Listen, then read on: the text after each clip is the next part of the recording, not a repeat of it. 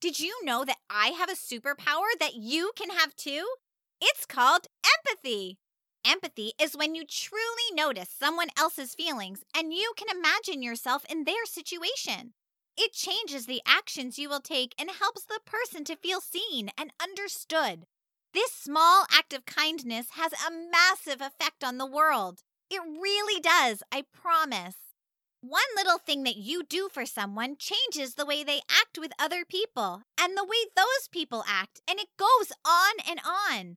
So I'm on a mission to create a world full of superhumans. Will you help me? Shout, Superhumans, if you're in. Amazing! Now, on with today's super story. It was a Friday at school, and I was really excited for the weekend. My parents were taking Max and I to the off road bike path for a family adventure, which I love so much. Because I was excited about the weekend, I was a little distracted when Mrs. Tipo brought us to the library.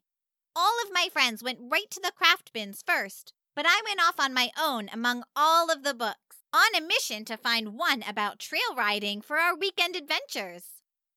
Now, as I've said before, I love reading so much. Like, so, so, so much. And it's very hard to pull me out of a good book when I found one. And boy, had I found a good one. I tucked away in a cozy corner of the library and ate it up. What? No, silly, not really ate it. I just mean I was completely enjoying it and couldn't bring myself to put it down because it was so exciting. You know, bike races, rocks, and puddles, and all that fun stuff. As I was pausing for just a moment to turn the page, I heard my friend Jack's voice. It sounded higher than normal, like maybe he was upset. Even though I desperately wanted to finish my book, I paused a moment longer so I could hear what he was saying. But there are empty chairs, he pleaded. I knew right away that he was definitely not happy. This was most certainly a case for empathetic Emma.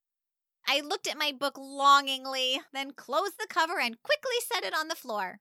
I'll be right back to check you out for the weekend, I told the book. Then I got right up and walked over to the crafting tables.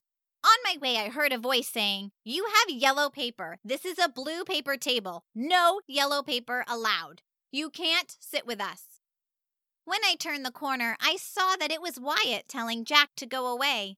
Wyatt was sitting at a full table with one empty chair.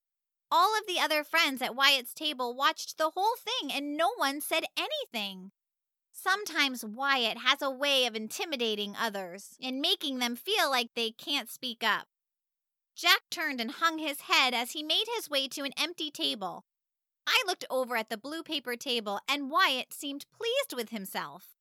But I did notice something else. He did keep looking over at Jack. That told me that he didn't really feel good about what he had done, but he wasn't going to do anything to make it better. And neither were any of my other friends at the table.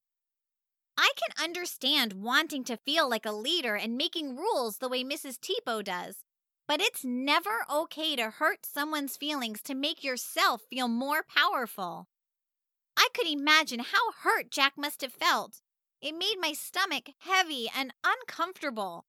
In that moment, I cared way more about letting Jack know that I understood how he felt than that awesome book I was reading.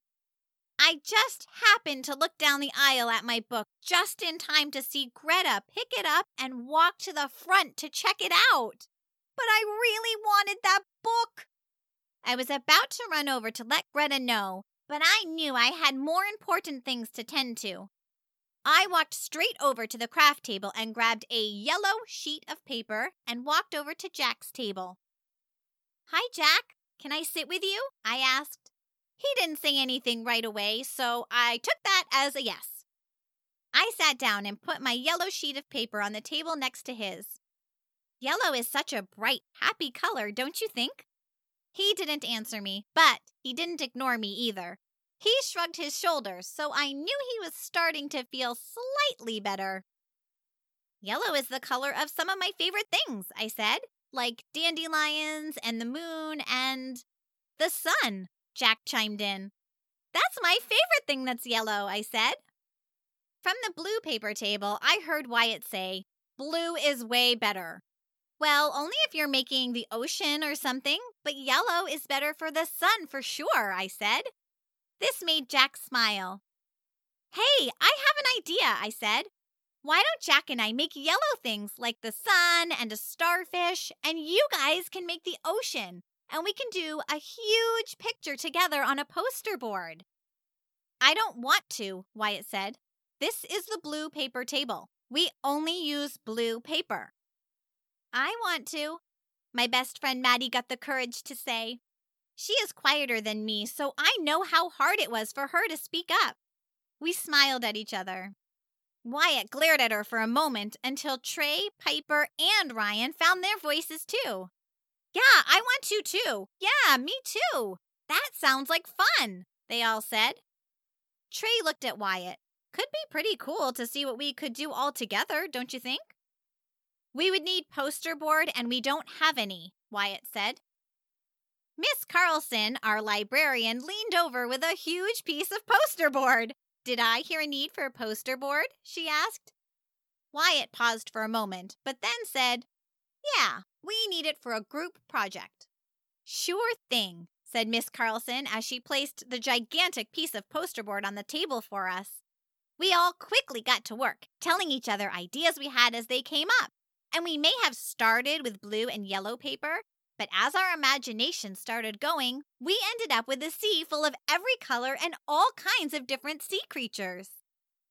By the time library was over, none of the class, well, except for Greta, had checked out a book because we were too busy working together, adding detail after detail to our ocean. Our poster turned out to be so impressive that when Mrs. Tipo came back to get us, she took the poster with her and ended up hanging it up in our classroom. Every time I look at that picture, it reminds me to keep going. Every empathetic gesture brings people closer together, just like it had in the library. The end. So that was my story for today. We all want to feel strong and powerful, and the best way to do that is by leading with love. Don't forget to include people who are feeling left out because that is a feeling that no one likes and no one should have. Even though it can be hard, speak up for what you know is right. There is a place for all of us. Now, let's hear an empathetic story sent in from one of our listeners. This comes to us from Lorelei in California. Hi, my name is Lorelei. So once I was at recess with my friends and I saw my friend crying and he was very upset and I didn't know why.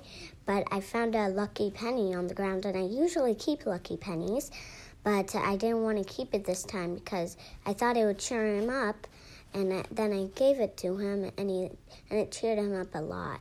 I gave him a hug and I invited him to play with us. And then he was happy again. Thank you for sharing your story with us, Lorelei, and for using your superpower to help cheer up your friend.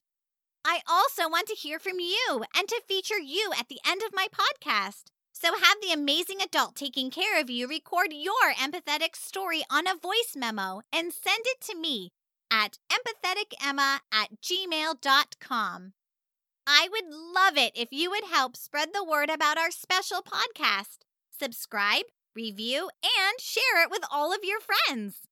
Let's take over social media with messages of love. I can't wait to hear about all of the huge ways you are changing the world. For now, this is Empathetic Emma blasting off. I'll see you out there in the world using your superpower.